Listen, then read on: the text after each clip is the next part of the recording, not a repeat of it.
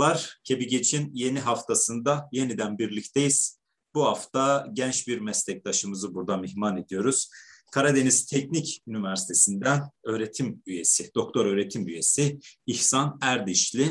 Kendisinin kısa bir süre önce Tarih Vakfı Yurt Yayınlarından çıkan Keyif, Günah ve Suç Arasında Osmanlı'da Meyhaneler ve Müdavimleri başlıklı çalışması üzerine konuşacağız. Öncelikle huzurlarınızda kendisine programımıza katılımı kabul ettiği için çok teşekkür ediyorum. Hoş geldin değerli İhsan. Hoş bulduk Sayın Hocam. Çok teşekkür ederim nazik davetiniz için. Eyvallah, sağ olasın. Şimdi ilk soru olarak aslında hep dile getirdiğimiz gibi bu çalışmanın hangi ihtiyaca binaen, hangi meraka ya da hangi soruların peşinden koşarken vücut bulduğunu öğrenmek isteriz. Böyle sorarak da sana bırakayım cevabı. Buyur. Bu soruyu aslında çok seviyorum. Çünkü o zamanlar daha lisans dönemindeydim. Danışman hocam Olcay Pullukçuoğlu yapıcı bu yolu bana açtı. O zamanlarda Aydın vilayetinde meyhaneler ve meyhanecilik diye bir çalışmayla aslında bu yolculuğa başladım ben. Tabii ki bu kadar uzun süre bu konu üzerinde çalışacağımı o zamanlar kesinlikle tahmin edemezdim. O zamanlar bir de bu zaten 2008-2009 yıllarına dayanıyor. Mevcut literatür de o dönemlerde yoktu. Çok literatüre de hakim olmadığım için arşiv belgelerinden de yoksun bir başlangıç oluşturmuştum. O dönemlerde üstelik belki sizler de bilirsiniz lisans öğrencilerinin başbakanlık, bugün Cumhurbaşkanlığı arşivine girmesi mümkün değildi. Zorluklarla arşive girebilmiştim. Epey arşiv belgesi edinip onları okumaya çalışmıştım. Tabii o zamanlarda devletin içki tüketimine ve meyhanelere yönelik yaklaşımına baktığımda pek çok yasakla karşılaşmıştım. Ama tabii devletin neden böyle bir yasak uyguladığı sorusunu sormamıştım. Sonrasında konuya olan ilgim devam etti. Yani devlet neden meyhaneleri yasaklıyor, neden içki tüketimini yasaklıyor? Tabii ki burada hemen ilk akıllara gelen İslamiyet, İslam dininin içkiye yönelik yasaklayıcı bir yaklaşıma sahip olması aslında. Ama bir yandan da Osmanlı Devleti'nin gayrimüslimlere bunu bir hak olarak sunduğunu da gördüm. Daha geniş bir çerçeveden bakıp devletin neden meyhaneleri yasaklamaya çalıştığını, neden geçici sürelerle mekanı kapatmak şeklinde bir yöntem benimsediğini sorup, aynı zamanda çalışmanın sınırlarını biraz daha genişleterek içki tüketenlere yönelik yaklaşımında ne gibi bir değişim meydana geldiğini de sorarak daha geniş bir çerçeveden çalışmamı planladım ve sonuç olarak ortaya böyle bir çalışma çıktı. Evet, çok güzel. Peki Osmanlı'da içkili mekan ya da meyhanelerin tarihine dair ne söylemek istersin? Mesela bunlar hangi isimler ile adlandırıldı ya da tasnif edildi? Evet. Fikret Yılmaz Hoca'nın çok yerinde bir tespitiyle söyleyecek olursak aslında İstanbul fethedildikten sonra sadece Galata'da birkaç tane meyhane vardı. Ve bunlar devletin gayrimüslimlere içkiyi dağıttığı ve bu esnada da vergilendirdiği kapan depo işlevi gören mekanlardı. Zamanla Galata dışında da bunlar açılmaya başlanıyor. Özellikle 16. yüzyılın ortalarında yazılmış Latifi'nin ve Aşık Çelebi'nin eserlerine baktığımızda tarihi yarımadada, Suriçi'nde de biz Tahtakale'de meyhaneler görüyoruz. Burada dönemin divan şairlerinin bu mekanlara gidip içki tükettiğini, mezeler tükettiğini, mezeler eşliğinde içki tükettiğini görebiliyoruz. Biraz daha böyle 16. yüzyılın ikinci yarısına doğru geldiğimizde artık İstanbul'un pek çok semtinde, işte Osmanlı'nın İstanbul'u Bilad-ı Selase dediği bugünkü İstanbul'un bütününde meyhanelerin açılmaya başladığını görebiliyoruz. Tabii ilk başlarda meyhaneler kendi içerisinde farklı sınıflara ayrılmıyor. Yani biz bunlara kayıtlara baktığımızda sicillerde meyhane ifadesini görüyoruz. Hatta özellikle Galata şeriat sicillerini incelediğimizde burada meyhane tabirinden daha ziyade şerbethane tabirini görüyoruz. Sonrasında bu şerbethane meselesi üzerine biraz daha yoğunlaştığında aslında Osmanlı Devleti'nin bu mekanları şerbethane olarak tanımladığını görüyoruz. Bunun da sebebini Selim Nüsef Gerçek 19. yüzyılın sonlarında eserini yazıyor ama Osmanlı Devleti'nin bu mekanları daha nezih göstermek için bu tabiri kullandığını söylüyor. Ama biz bu kelimeye biraz daha baktığımızda zaten şarap kelimesi mesela aslında şürp kelimesinden geliyor ve bu içmek demek. İşte bu fıkıh kitaplarına baktığımızda zaten bu kısım eşribi olarak geçer. Yani içilecek içkiler meselesinde bunu görüyoruz. Daha sonrasında şarap olarak bir kelime ortaya çıkıyor. Şarap, şaraphane, şerbethane gibi bu mekanlar hepsi olmasa da büyük bir çoğunluğu meyhaneleri karşılamak için kullanılıyor. Hatta arşiv belgelerini daha detaylıca incelediğimizde artık böyle 19. yüzyılın ortalarında meyhanelerle şerbethanelerin işlevi konusunda bir ayrışmaya gidilmeye başlandığını görüyoruz. Yani bazı şerbethaneler meyhanelerle aynı şekilde anılmak istemiyorlar. Onlar gerçekten İslam dini bakımından herhangi bir sakıncası olmayan içeceğin satıldığı mekanlar olarak anılmak istiyorlar. Öncelikle meyhane ve şerbethane arasında böyle bir farklılık var. Sonrasında gedikli, koltuk ve ayaklı şeklinde bir sınıflandırma karşımıza çıkıyor. Gedik dediğimiz şey aslında sadece meyhaneler için kullanılmıyor. Diğer esnaf grupları için de kullanılıyor. Gedik demek imtiyazlı anlamına geliyor. Aynı zamanda da o esnaf grubunun dükkanında, mekanında kullandığı alet edevat anlamına geliyor. Gedikli meyhaneler dediğimiz zaman bunlar devlete vergi veren, fiziki açıdan büyük ve gerçekten meyhane alemlerinin gerçekleştiği mekanlar bunlar. Koltuk meyhanelere baktığımızda ise bunlar aslında gedikli meyhanelere nispeten daha küçük mekanlar ve daha küçük oldukları için de daha az vergi veren, böyle ayakta çok vakit geçirmeden birkaç tek atıp içip gitmeye dönük mekanlar bunlar. Ama literatürde bir de Reşat Ekrem Koçu'ya dayandırılan bir tanım var. Bu koltuk meyhaneler kaçak meyhane olarak tanımlanmış.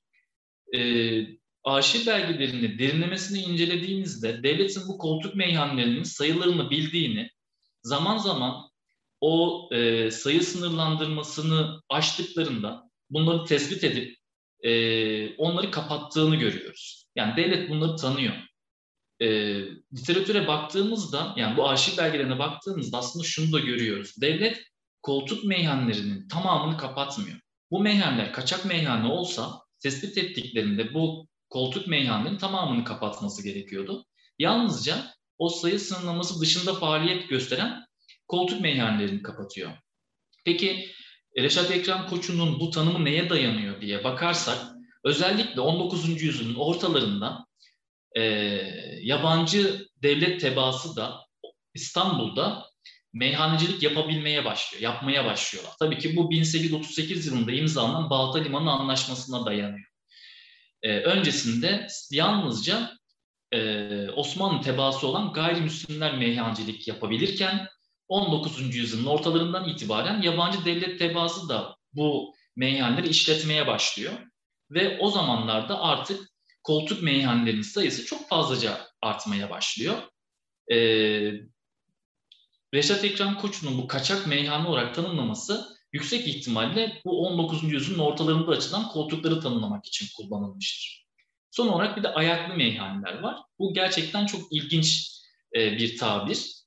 Evliya Çelebi eserinde bunlara piyade meyhaneci diyor. Yani bunlar aslında gezgincilik suretiyle meyhanecilik yapan kişileri ifade ediyor. Bunlar uzun bir cübbe giyiyorlar. Bu cübbelerin içerisinde cepler var. Buralarda kadehler var. Kadehleri koyuyorlar. Vücudunu özellikle Çaylak Tevfik olarak anılan 19. yüzyılın sonlarında Mehmet Tevfik'in eserinde bu çok çarpıcı bir şekilde tanımlanıyor. Vücudunu bağırsakla sarmış, ucuna bir musluk yerleştirmiş. Bağırsağının içerisinde rakı var. Vücudunun ısısıyla tabii ki bu ısınmış. Müşterisi ayaklı meyhaneciyi tanıyor. Ayaklı meyhaneci müşterisini tanıyor. İşte yakınlarda bir manav varsa manava, bakkal varsa bakkala giriyorlar ve burada vücudun ısısıyla ısınmış olan içkiyi müşterisine sunuyor. Bir içişte tabii ki bu içki içiliyor. O bakkalda veya manavda döneme göre hangi sebze varsa bunu meze yapabiliyor. Yoksa da elinin tersiyle ağzını siliyor ve yumruk mezesi tabiri de burada ortaya çıkıyor. Bunun yanı sıra mesela literatürde yine pek çok meyhane tabiri görüyoruz. İşte han meyhanesi, aynalı meyhane gibi, küplü meyhane gibi ama bunlar hepsi bu bahsettiğim üç meyhanenin aslında bir türü. Yani temelde gedikli ve koltuklu meyhaneler var. Peki Osmanlı'dan bahsedilirken akıllara çoğu zaman resmi ideolojisi ve dine inancı olarak İslam geliyor.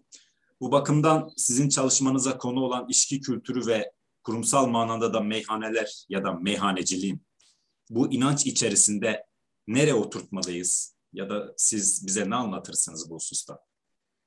Evet, İslam dininin içkilere yönelik yaklaşımına baktığımızda yani burada aslında net olarak bir tutarlılık yok. Yani özellikle Hanefi mezhebinin şarap dışındaki diğer içkilere yönelik farklı bir yaklaşımı var.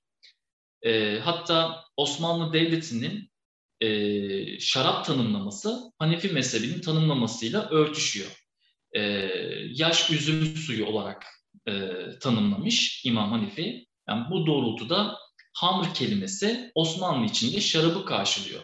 Arşiv belgelerine baktığımızda Osmanlı Devleti ya bu İslamiyet'teki hamr tabirini kullanmış ya da İslamiyet öncesi Türk devletlerinin kullandığı süci tabirini kullanmış. Diğer içkileri kendi özel adlarıyla ifade etmiş. Rakı için arak, bira için arpa suyu tabirini kullanmış. Ancak doğrudan Osmanlı padişahları bir yasak uygulayacağı zaman bu kez müskirat ifadesini kullanmış. Yani hamr ve müskirat demiş. Hamr'ı yine özellikle vurgulamış. Hamr ve müskirat demiş. Müskirat da sekr kelimesinden geliyor ve sarhoşluk verici içkiler demek. Müslümanlar için içki üretmek, tüketmek, ticaretini yapmak yasaktır.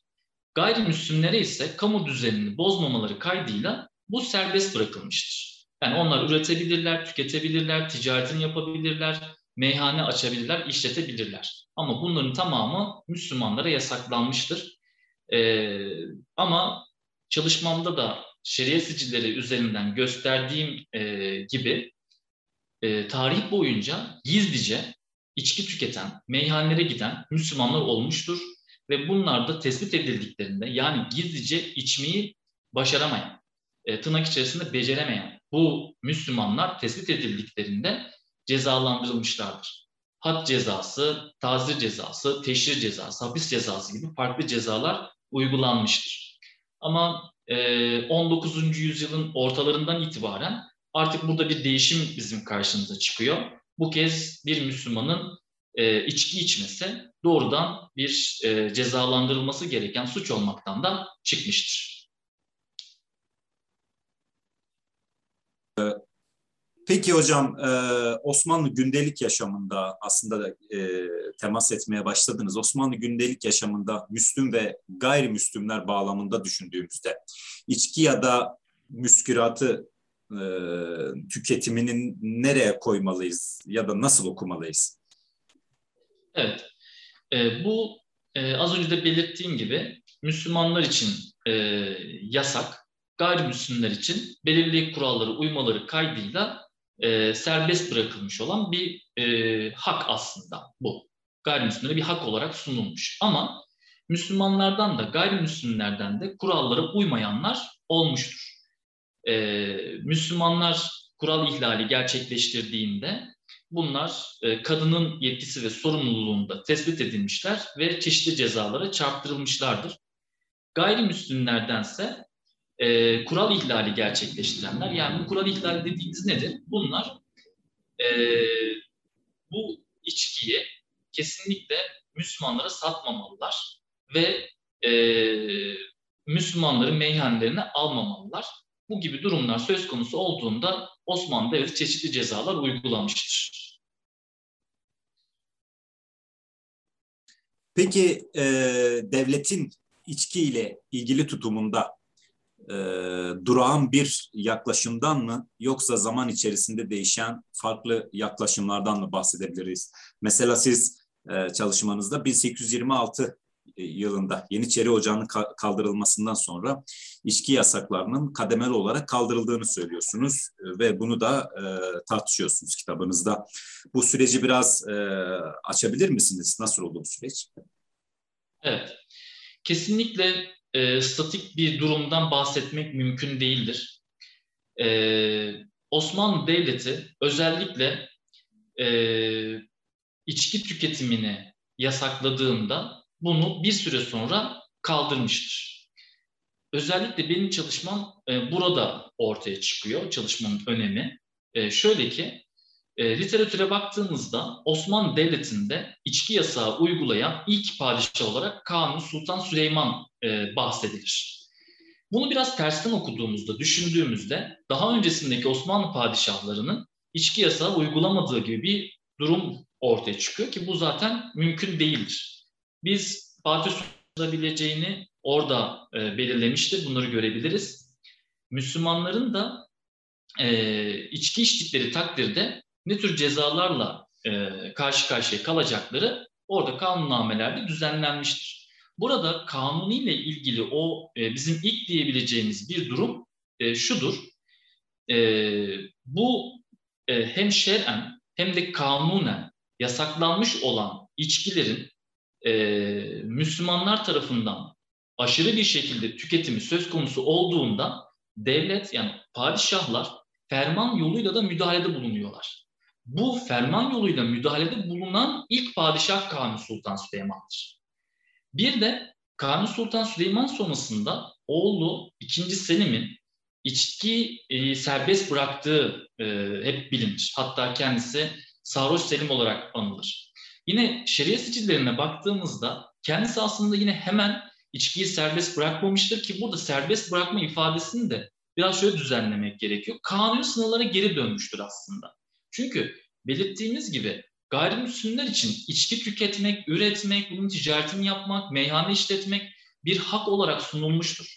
Yani padişahlar içkiyi serbest bırakıyor değil de yine onlara kanuni sınırlar çerçevesinde yine izin veriyor demek daha doğrudur. 19. yüzyıla geldiğimizde ise artık burada devlet yasaklar uygulayarak, mekanı kapatarak bir denetim biçiminden uzaklaşmaya başlayacaktır. Peki aslında bir yanıyla da bu çalışmanızda modern teorileri de kullanıyorsunuz. Bunlardan bir tanesi de James Scott'un kamusal senaryosu. Buradan ilham alarak Osmanlı'nın içki ve meyhanelere yaklaşımını aslında analiz ediyorsunuz ve bu benim çalışmanızda ilgi çekici bulduğum bir yan aslında. Bunu biraz açabilir misiniz? Evet, yine James Scott'ın Tahakküm ve Direniş Sanatları kitabından bir alıntı yapmıştım. Toplumsal düzenin korunması için aşağıdakilerin eğilmesi zorunludur diyor. Şimdi devlet, şu ortamı bir düşünelim. Müslümanlara içki tüketimi yasak, ticaretini yapmak yasak, gayrimüslimlere serbest. Şimdi bu ortamı bir düşündüğümüzde kimi zaman Müslümanlarla gayrimüslimler aynı mahallede yaşıyorlar, kimi zaman da yan yana mahallelerde yaşıyorlar. Bu toplumsal sınır sadece mahalle. İçkiyi tüketmek isteyen bir Müslüman kolayca kendi mahallesindeki gayrimüslimlerden veya bir başka mahalleye geçerek o mahallede yaşayan gayrimüslimlerden içki temin edebilir ve onların meyhanelerine gidebilir. Devletin bunu kontrol altında tutması oldukça zor ve bunu yapabilmek için de denetim mekanizmaları oluşturuyor. İşte burada kadıya, subaşıya pek çok sorumluluk veriyor.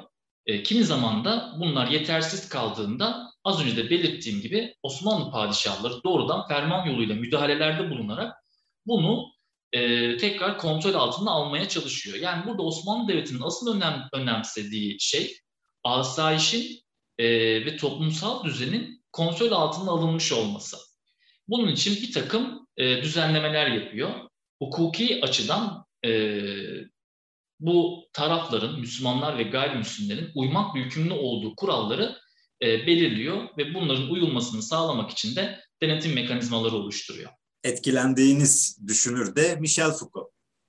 Bunu evet, çalışmanızda görüyoruz. Michel Foucault'dan iktibasla iktidar düzenine göre gözetlemenin cezalandırmadan daha etkili ve daha verimli olduğunun fark edildiği an değerlendirmesinden de istim alarak meyhanelerde iktidarın gözü başlıklı bir bölüm var çalışmanızda. Rica etsem biraz da bunu açabilir misiniz? Çünkü çok böyle ilgi çekici ve çarpıcı bir başlık. Tabii. Burada aslında Avrupa'da cezalandırma alanında 18. yüzyılın sonlarından itibaren bir değişim başlıyor. Foucault hapishanelerin doğuşunda ve daha sonrasında onun konuşmalarından derlenmiş iktidarın gözü, benim de çalışmamda bu başlığı kullandığım kısım, bunu çok detaylı bir şekilde açıklıyor.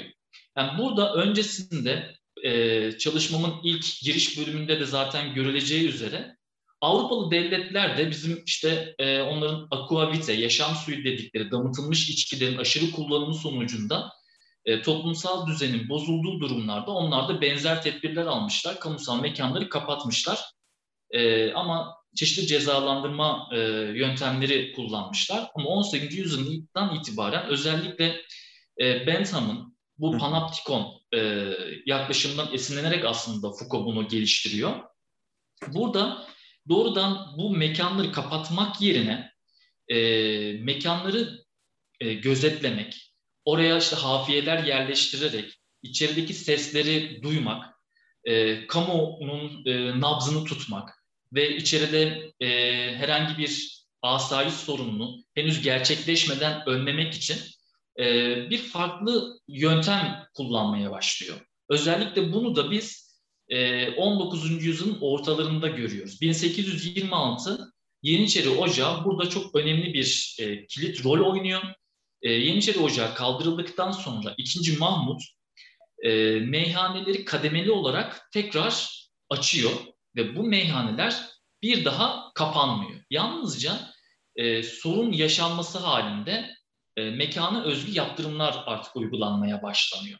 Peki bu sorunlar neler? Yani bir mekan ruhsatsız bir şekilde faaliyet gösteriyorsa, bir kutsal mekanın devletin önemsediği kamusal mekanların yakınında açılmışsa, devlet bunlarla ilgili cezai yaptırımlar uyguluyor. Bu şekilde doğrudan genel bir yasaklayıcı bir yöntemden ziyade devlet sorun odaklı bir yaklaşım benimseyerek içki mekanları kapatmak yerine doğrudan sorun yaşanan mekana yönelik bir tedbir uygulamaya başlıyor. Peki bir yanıyla da aslında çalışmanızda belirli mekanlarda, daha doğrusu şehir ve özellikle de İstanbul bağlamında konuşursak, İçkili mekanların dağılımı ve bunun üzerinden de bir analiz gerçekleştiriyorsunuz. Acaba bu içkili mekanların İstanbul özelinde konuşursak şehir yaşamı içerisindeki yeri neydi? Yani bu kültürel tarih açısından bize neyi anlatır ya da devletin buradaki siyaseti nasıl? Evet. Burada da nispeten, yani çok teferruatlı olmayan çalışmalarla Bizans dönemindeki meyhanelerin İstanbul'daki konumlarının bazılarını görebiliyoruz. Yani bunlar özellikle Haliç kıyısında ve Boğaziçi kıyısında faaliyet göstermişler. Sonrasında 19. yüzyılın ortalarında 1840'larda hazırlandığını tahmin ettiğim, çünkü çok kötü defterler, parçalanmış fasiküller halinde ve bunlar düzenli bir şekilde de bir araya getirilmemiş. Bu defterlerden tespit edebildiğim kadarıyla yine Haliç kıyısı boyunca ve Boğaziçi kıyısı boyunca meyhanelerin konumlandırıldığını görüyoruz. İçeride de Üsküdar'da ve Suriçi tarihi yarımadada da yine aynı şekilde Galata'da, işte Tatavla, Kurtuluş, bugün artık Kurtuluş olarak biliyoruz. Orada da gayrimüslimlerin yoğun olarak yaşadığı yerlerde meyhaneler görüyoruz. Zaten meyhaneler tamamıyla gayrimüslimlerden oluşan yerlerde çoğunlukla faaliyet gösteriyor. Çoğunlukla gayrimüslimlerin yoğun olarak oturduğu yerlerde açılmışlar, faaliyet göstermişler. Çoğunlukla tabii Galata'da. Bu meyhanelerin çoğunluğu işte %54 gibi bir oran şu an aklımda kalmış. %54 gibi bir oran Galata'da ve sonrasında Üsküdar, Suriçi Yarımada ve Hasköy'de bu meyhanelerin dağılım gösterdiğini görebiliyoruz. Zaten 17. yüzyılın ortalarında işte Evliya Çelebi'nin değerlendirmelerine baktığımızda Galata demek meyhane demektir demişti. Şimdi 1840'lara geldiğimizde biz bunu bu defterlerde incelediğimizde gerçekten de bunu somut olarak da tespit edebilmiş oluyoruz. Gerçekten de Galata demek meyhane demek. Büyük bir çoğunluk Galata'da, meyhanelerin Galata'da bulunuyor. Evet, ben de bir yandan notlarımı alıyorum. Peki, son olarak söylemek istediğiniz, katkı sunmak istediğiniz bir şey varsa onu da alalım. Buyurun. Hocam çok teşekkür ederim öncelikle. Böyle bir platformda böyle bir konuşma fırsatı tanıdığınız için. Şunu söyleyerek aslında bitireyim. Çalışmamın ilk giriş kısmında bunu vurgulamıştım. Şimdi özellikle içki tüketimi hep Cumhuriyet'le ilişkilendirilir. Öncesinde bir içki tüketiminin olmadığı hep vurgulanır.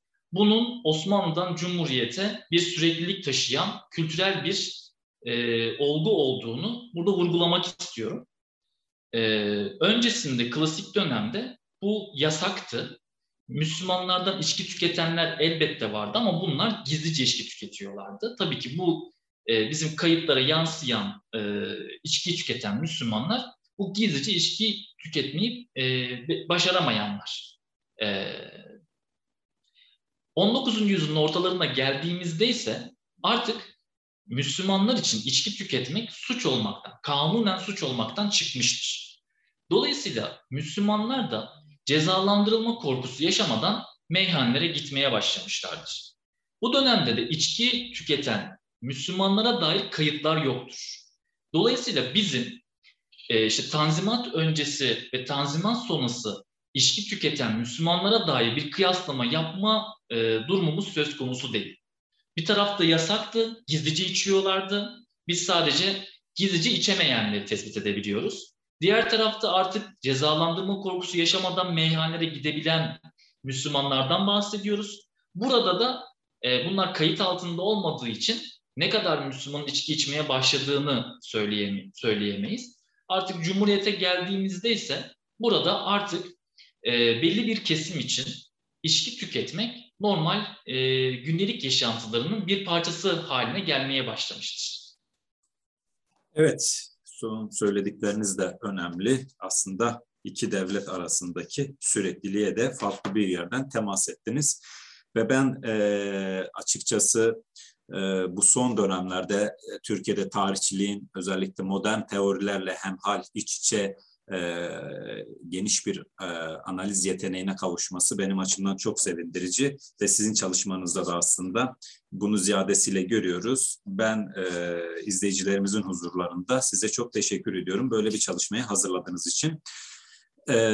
Bugün İhsan Erdişli ile Karadeniz Teknik Üniversitesi öğretim üyesi, tarih bölümü öğretim üyesi İhsan Erdişli ile Tarih Vakfı Yurt Yayınlarından çıkan Keyif, Günah ve Suç Arasında Osmanlı'da Meyhaneler ve Müdavimleri başlıklı çalışması üzerine konuştuk. Kendisine çok teşekkür ederim. Ben de size çok teşekkür ederim Sayın Hocam.